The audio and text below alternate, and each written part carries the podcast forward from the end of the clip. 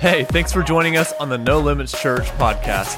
Here at No Limits, we are on a mission to make a difference in the lives of others. We want to help people know God, find freedom, and discover purpose. It's a journey, and we're all walking it together. So, wherever you're listening from, we pray that you are encouraged and empowered by this week's message. Well, y'all, welcome to No Limits. How's everybody doing? Good. So glad you're here. We're going to continue our series that we're simply calling Different. But before I do that, I got to say hello to you guys. Thanks for being here at church. You guys are the time travelers. I actually convinced my girls that uh, we were time traveling last night. So when they woke up this morning, they came out of their bedroom and they were looking around. And it really did look different because it was dark and dad was already cooking breakfast and usually they're up far before that. So it was a good time. I was like, I feel like a dad win because I made daylight savings time fun for the first time in my entire life.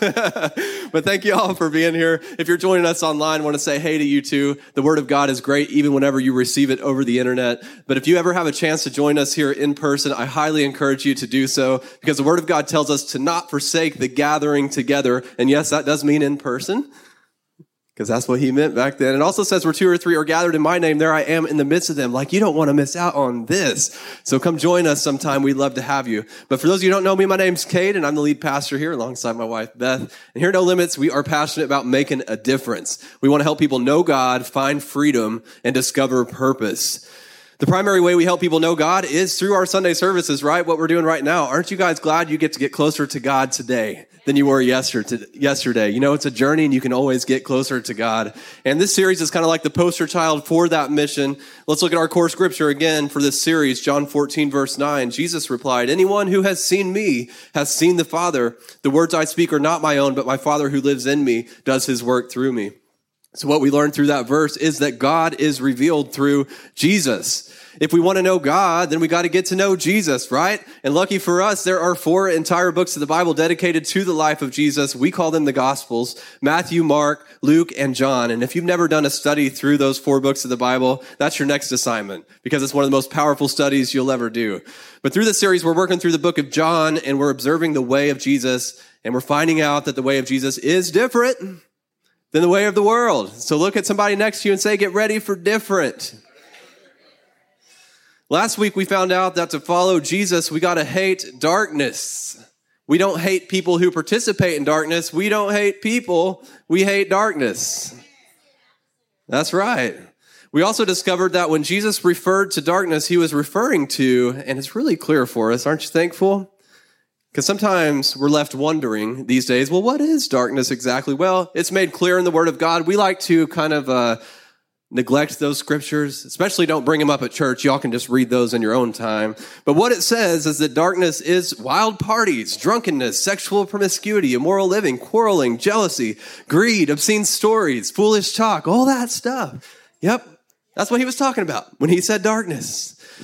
And we've also been warned that there will be people who try to excuse this darkness? Has anybody witnessed somebody trying to excuse the darkness? But we're not going to be deceived because what the word of God says is that, is that the anger of God will fall on all who disobey him.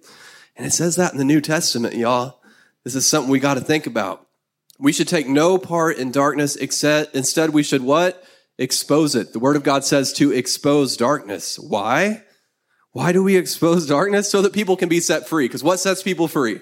The truth is what sets people free. Not making them feel comfortable in their sin, not making them, not making it legal for them to do certain things. That's not what sets them free. What sets them free is truth. And if we love them, we're going to share the truth. You see, truth and grace working together is how we lead people to Jesus. We can't have one without the other. We must love people enough to tell them the truth, even when they don't want to hear it. And then we should extend grace as we're patient as for them to step into the truth because sometimes it takes some time.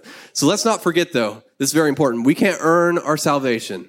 Does everybody know that? You can't earn your salvation. Everything I just talked about is a result of your salvation. You see, believing in Jesus is the only way to eternal life. Believing in Jesus. It's the only way to receive the power that you need to leave the darkness behind. Because guess what? You can't do it by yourself. You need his power working in you. Salvation comes first, and salvation is through believing in Jesus Christ. And when you believe in Jesus, what do you do? You follow Jesus. And he's with you every step of the way. Now, we ended last week in the middle of John chapter 3, and we were studying the conversation that Jesus had with a religious leader named Nicodemus. And then after this conversation, Jesus and his disciples went into the Judean countryside to do some baptizing. Wow, that was country. Baptizing. You know, this is one of the things I love about Jesus, though. He often retreated into what I would call the woods, where it was nice and calm, away from the hustle and bustle of the city. And I'm right there with him. I love going for a hike all by myself.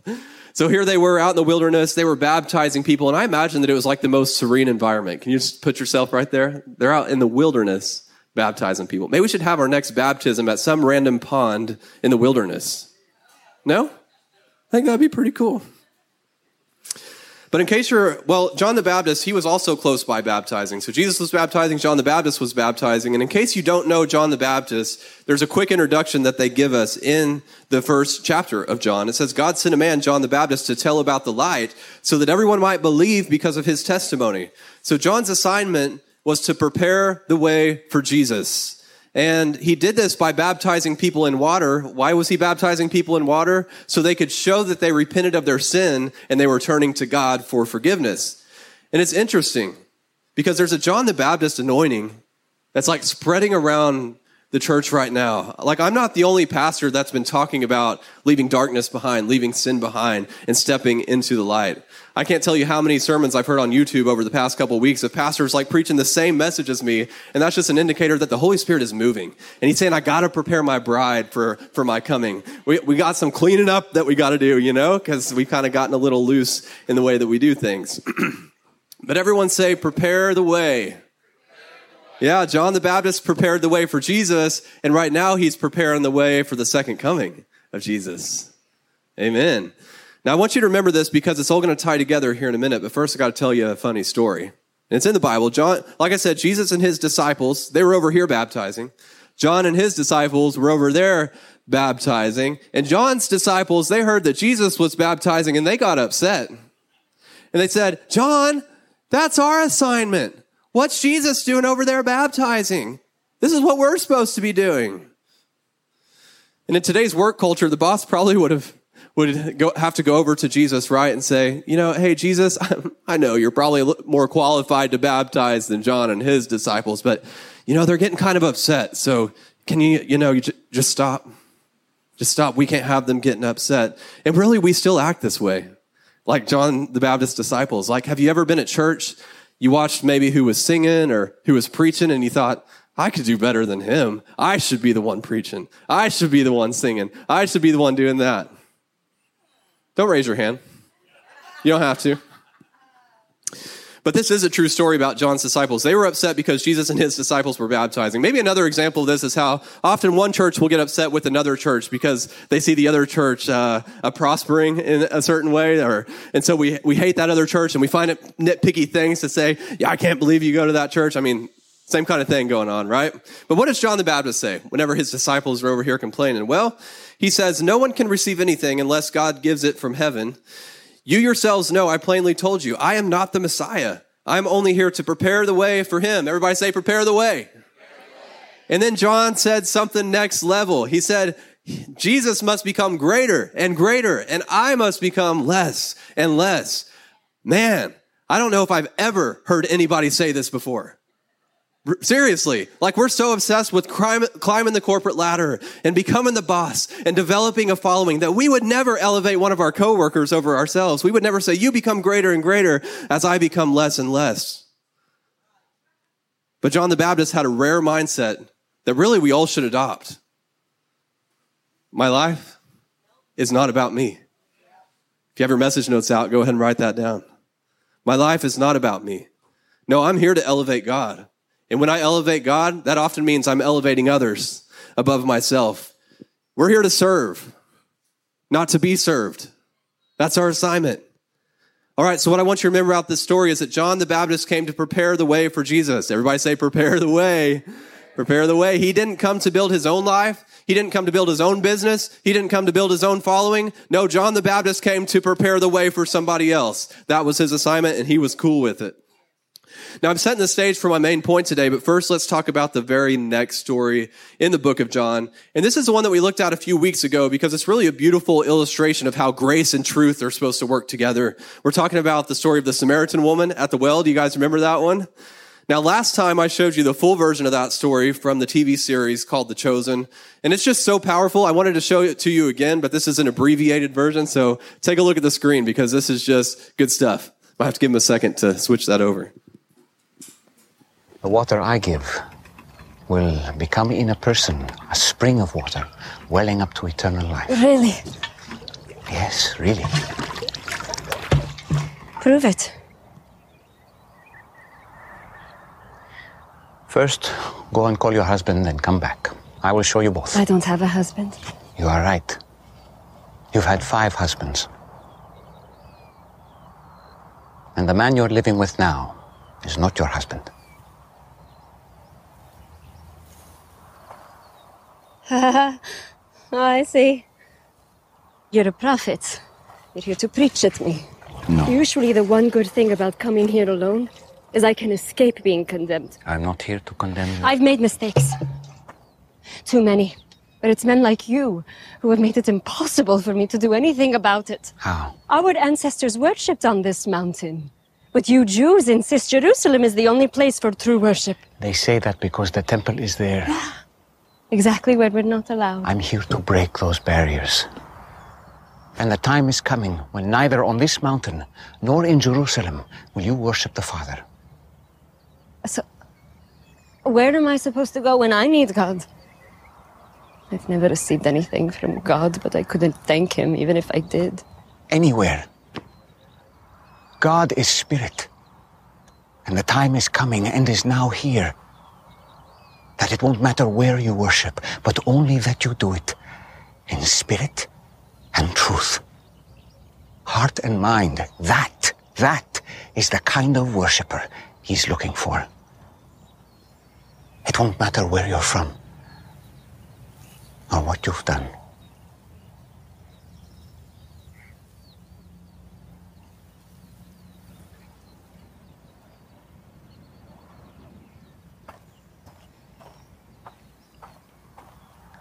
Do you believe what I'm telling you? Until the Messiah comes and explains everything and sorts this mess out, including me. I don't trust in anyone. You're wrong when you say that you've never received anything from God. This Messiah you speak of, I am He. The first one was named Ramin. You were a woman of purity who was excited to be married. But he wasn't a good man. He hurt you. And it made you question marriage and even the practice of your faith. Stop it. The second was Farzad. On your wedding night, his skin smelled like oranges. And to this day, every time you pass by the oranges in the market, you feel guilty for leaving him. Because he was the only truly godly man you've been with. But you felt unworthy. Why are you doing this? I have not revealed myself to the public as the Messiah. You are the first. It would be good if you believed me.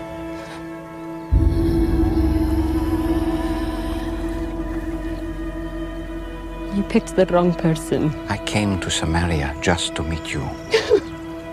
Do you think it's an accident that I'm I'm here in the middle of the day? I am rejected by others. I know. But not by the Messiah.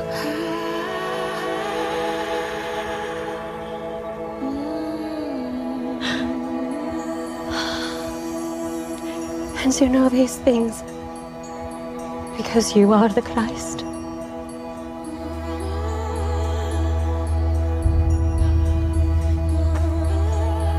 I'm going to tell everyone. I was counting on it. Spirit and truth. Spirit and truth. It won't be all about mountains or temples. Soon, just the heart.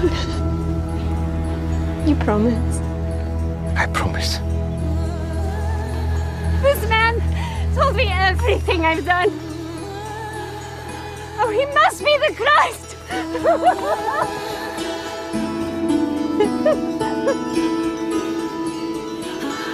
Hey, wait! You what there? You forgot your um. Thanks to man. You told me everything I ever did. You know, every story in the Bible is so rich in meaning. Last time I pointed out how Jesus used grace and truth to reach this woman, to lead her to salvation. But today I want to point out something else. Did you catch the part where Jesus told this woman that she was the first that he had revealed? I saw somebody that you heard that. It was you, Gayla, wasn't it? You're like, ah. And that's what I want to point out today. Get this. He told a woman who was rejected by everybody else first that he was the Messiah. Everything. I mean, that's the most important thing that we all need to know. And that's who he told first. And then she went and told all her friend, friends and family that he was the Messiah, and many believed because of her message. You know, Jesus probably could have accomplished the same thing by walking into that village like a boss and healed people and did miracles and, and done it that way. But he didn't choose to do it that way. He chose to use this, he chose to partner with this woman to bring that entire village, village the message of Jesus Christ. Isn't that amazing? So instead of doing it by himself, he looked at a woman who most of the rest of us would look over. Like if you were going out to hire somebody to work for you, you would not have chosen this woman. But that's who Jesus chose as the first one to preach the gospel. This is a good time to back up a little bit to when Jesus and the disciples were baptizing, like we were just talking about. Because we find out in John chapter 4, verse 2, that Jesus didn't do any of the baptizing. His disciples were doing all of the baptizing. So once again, Jesus could have done it all himself. And they were probably urging him to do so. Jesus, you need to be doing the baptizing. You're the most important one here. And he said, No, disciples, I want you to do all of the baptizing. So let's recap. We have an example of John the Baptist working not to build his own platform, but to prepare the way for Jesus. And then we have Jesus giving away the important job of baptizing to the disciples. He, he, he didn't even baptize one person. He fully entrusted his disciples to carry out that important job. And then Jesus finds an outcast woman to be the first person to go out and share the gospel with her village and lead the village back to Jesus. Like, this is incredible. Back to back to back, these stories are. It's amazing. So now I'm going to turn it over to Jesus to tie it all together for us in a parable. Like he always did. So after his conversation at the well with the Samaritan, if we were to continue that story that we just watched, the disciples come in just like they were there and they're worried about Jesus because Jesus hadn't eaten in a while. And many of us in the room can relate with the disciples right now because if we miss a meal, we might not make it, right, Beth? Amen. Amen. So while they were urging Jesus to eat, Jesus used the opportunity to teach them something, of course. And he said, I have a kind of food you know nothing about. And you gotta love these like perplexing one-liners from Jesus. He was he was really good at those. You know, he, I, I like to call him a hook. Like he just said something and you go, what?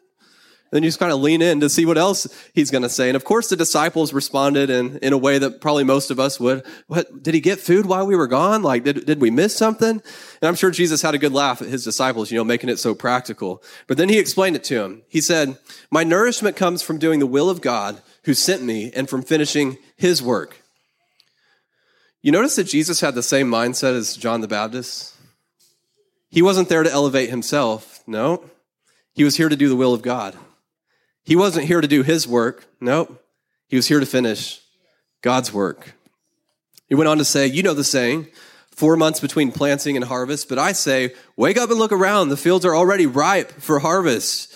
The harvesters are paid good wages, and the fruit they harvest is people brought to eternal life. What joy awaits both the planter and the harvester alike. So Jesus is comparing farming to salvation. Just like farmers have to plant and wait and then harvest, when you're leading somebody to salvation, you plant, you wait, and then you harvest. And he goes on to explain, you know the saying, one plants and another harvests, and it's true. I sent you to harvest where you didn't plant. Others had already done the work, and now you will get to gather the harvest. Notice he didn't say one plants and the same one harvests. Nope. He said one plants and another harvest. He's making a point that we have to work together to lead people to Jesus. Some are responsible for planting the word of God in the hearts of others. Others are responsible for harvesting by leading them to eternal life. So there you have it in three different ways. We discovered the next thing that we need to know about following the way of Jesus. To follow Jesus, I must pursue partnership. This isn't about me. It's not about you. It's about what we can do together. That is the design of God. And you know, every time we gain clarity on something about following the way of Jesus, it kind of sheds light on Satan's attempts to steal, kill, and destroy what Jesus wants us to do. This is why there's so much pressure to be more successful than those around you, to be the boss, right? To develop a following. It's because Satan doesn't want us working together. He wants us working for ourselves and focused on ourselves. That is what he's trying to get you to do. Because many of us often think, you know, they, they couldn't do it as good as me. So I'm going to do it. Don't, don't raise your hand. Maybe that one would qualify for more of us in the room, everybody in the room. And I've, I've been there, and all I can tell you about that is that pride comes before a fall. Y'all, God spent literally years, probably more than a decade, trying to get this across to me. Because not too long ago, I was the kind of leader that was doing everything myself because I either thought that I could do it better or I thought that you didn't want to do it anyways. And so I would just do it myself. And you know what that got me? Overwhelmed, burnout, full of myself, lacking relationships, waterlocked, like I couldn't go any further than I already was, and so I was frustrated. This is what life looks like when you don't pursue partnership with others. That's what it looks like. God designed us to work together. We are the body of Christ. We have, we each have a specific function and it's our duty to discover it and develop it and then bring it together so that we can be complete together. Just like Ephesians 4:16 says, as each part does its own special work, it helps the other parts grow so that the whole body is healthy and growing and full of love. You have a special assignment in the body of Christ. You do. David, you do. You have a special assignment. Everybody does. Nate has a special assignment in the body of Christ. And when you engage in your assignment, you help everybody else grow. How cool is that? And when we all engage in our own special assignment, our church is healthy and growing and full of love. Like we can't do this without you. This can't just be the leaders of the church. This can't just be 50% of the church. This has to be 100% of the church engaging in their own special work and doing it together. And we can't allow ourselves to be jealous of somebody else's gift. That's another trap. We can't fall into the trap of thinking that some gifts are more important than others or that my gift is inferior to yours or any of that nonsense because every gift is important, every gift is vital. We need you. And if you choose to take a back seat, this church will never accomplish what God intended it to accomplish. It won't. It won't get there without you. But if we all fully engage in our special work, our own special work, and then we bring it all together, this church will accomplish infinitely more than we could ask or think. That's when it happens. So, some of you in here, you're probably wondering, I don't know what my assignment is. And then there's others in here, you know your assignment, but you're intimidated by it. And so you're neglecting it. So, I want to start with those who are struggling to discover your assignment. If that's you, I want you to raise your hand. If you're struggling to discern your, just raise your hand. Keep it up. Go ahead, Ben. Keep it up. Anybody else? I see some kiddos. Hey, that's cool. The truth is, God has always wanted to reveal it to you. Always. You just haven't been listening. You haven't been open to receiving what He wants to tell you. And I know you're going to receive today, though, because you raised your hand. That means you're ready. And so, what we're going to do is we're going to ask the Holy Spirit to give us a word of knowledge and reveal it to us. And when you get a word of knowledge, sometimes it comes as a picture. You see yourself doing something. It's usually really subtle. Sometimes you see a word, sometimes somebody else reveals to you a word of knowledge. So, what we're going to do is I want us to all close our eyes. This may come straight to you, Ben, or it may come through somebody else. And if you get a word of knowledge in this place today, I want you to stand up and I want you to go share it, whether it's with Ben or with somebody else. But let's all just say, Holy Spirit, welcome. We receive your gifts. And now let's be quiet.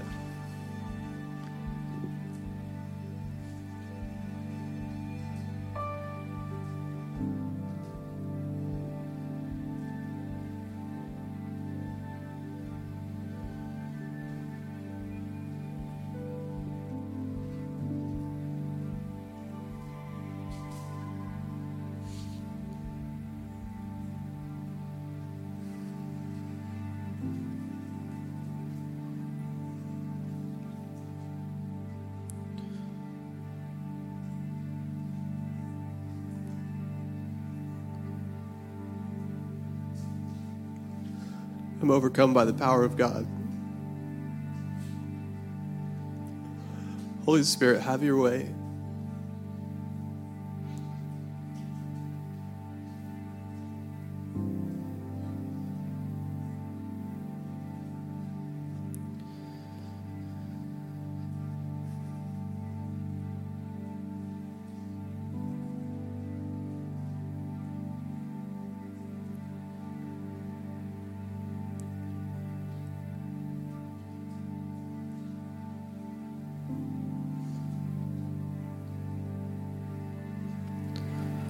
Holy Spirit, I submit this church to you. I consecrate it to you. I set it apart for your purposes, your plans. We're not interested in following our own way or what some other church is doing or what the church growth book says. We're not interested in any of that.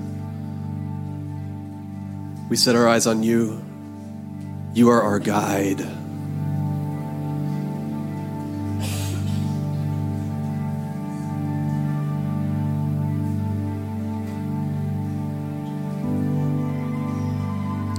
Use this church for what you've purposed it to be, what you've purposed it to do, to accomplish infinitely more than we could ask or think.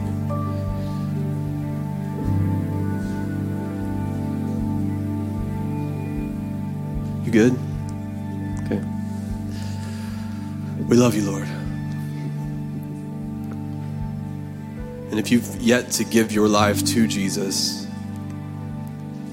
I know I don't have to convince you. That's not my job anyway. That's what the Holy Spirit does. He's already talked to your heart, and you may just be sitting there wondering, like, what do I have to do to, to get in on this? You believe in Jesus. You believe in Jesus. That's it. Jesus, I believe in you. He went to the cross. Even before he went to the cross, he took a beating for your healing. And he went to the cross to forgive you of your sins once and for all. He washed you clean and how you receive that forgiveness is you say, Yes, Jesus, I believe. I believe that you did that for me. And whenever you believe in Jesus and you say it with your mouth, just say, Yes, I believe in you, Jesus. You're born again, you're made brand new.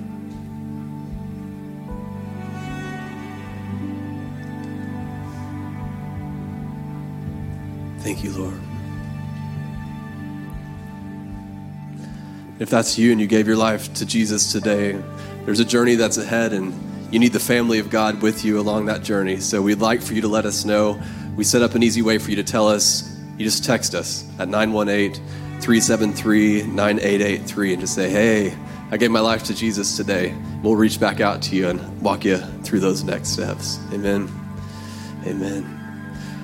We all good? Sorry I got snot on my face. That's how it goes sometimes. All right. Well, I don't want to let a week go by without giving you an opportunity to give because as Jesus said, it's more blessed to give than to receive. And if you've ever given, you know that to be true. And you know what? Giving with the right attitude is actually what aligns your finances with the kingdom of God. And boy, do I want my finances there. God's economy is generosity. So if you want to participate in God's economy, then you got to be generous. But I don't want you to do it because you feel like you have to. I hope I never make you feel like you have to because I never want to make you feel that way. And I also don't want you to give because you're trying to earn something from God because that's not the right attitude either. You give because you want to be a part of what God's doing here at No Limits. So if you're given today and you want to give by cash or check, just raise your hands and one of our ushers will bring you an offering envelope. Or you can give online anytime today or throughout the week. And how you do that is you go to nolimits.fyi, kind of like nolimits.com. You just put .fyi instead. There's a giving button. You tap that. It'll get you where you need to go. Thank you so much for joining us, and a special thanks to those that give in to our ministry. It's because of your generous giving that we're able to lead people to Jesus and make a difference all around the world. If you're ready to give, head to your browser and type nolimits.fyi into the address bar. And if you were encouraged by this podcast, then hit that share button and pass it on so that others can be encouraged as well. Or you can even take a screenshot and share it on your social stories. Thanks again for listening. Now let's go make a difference.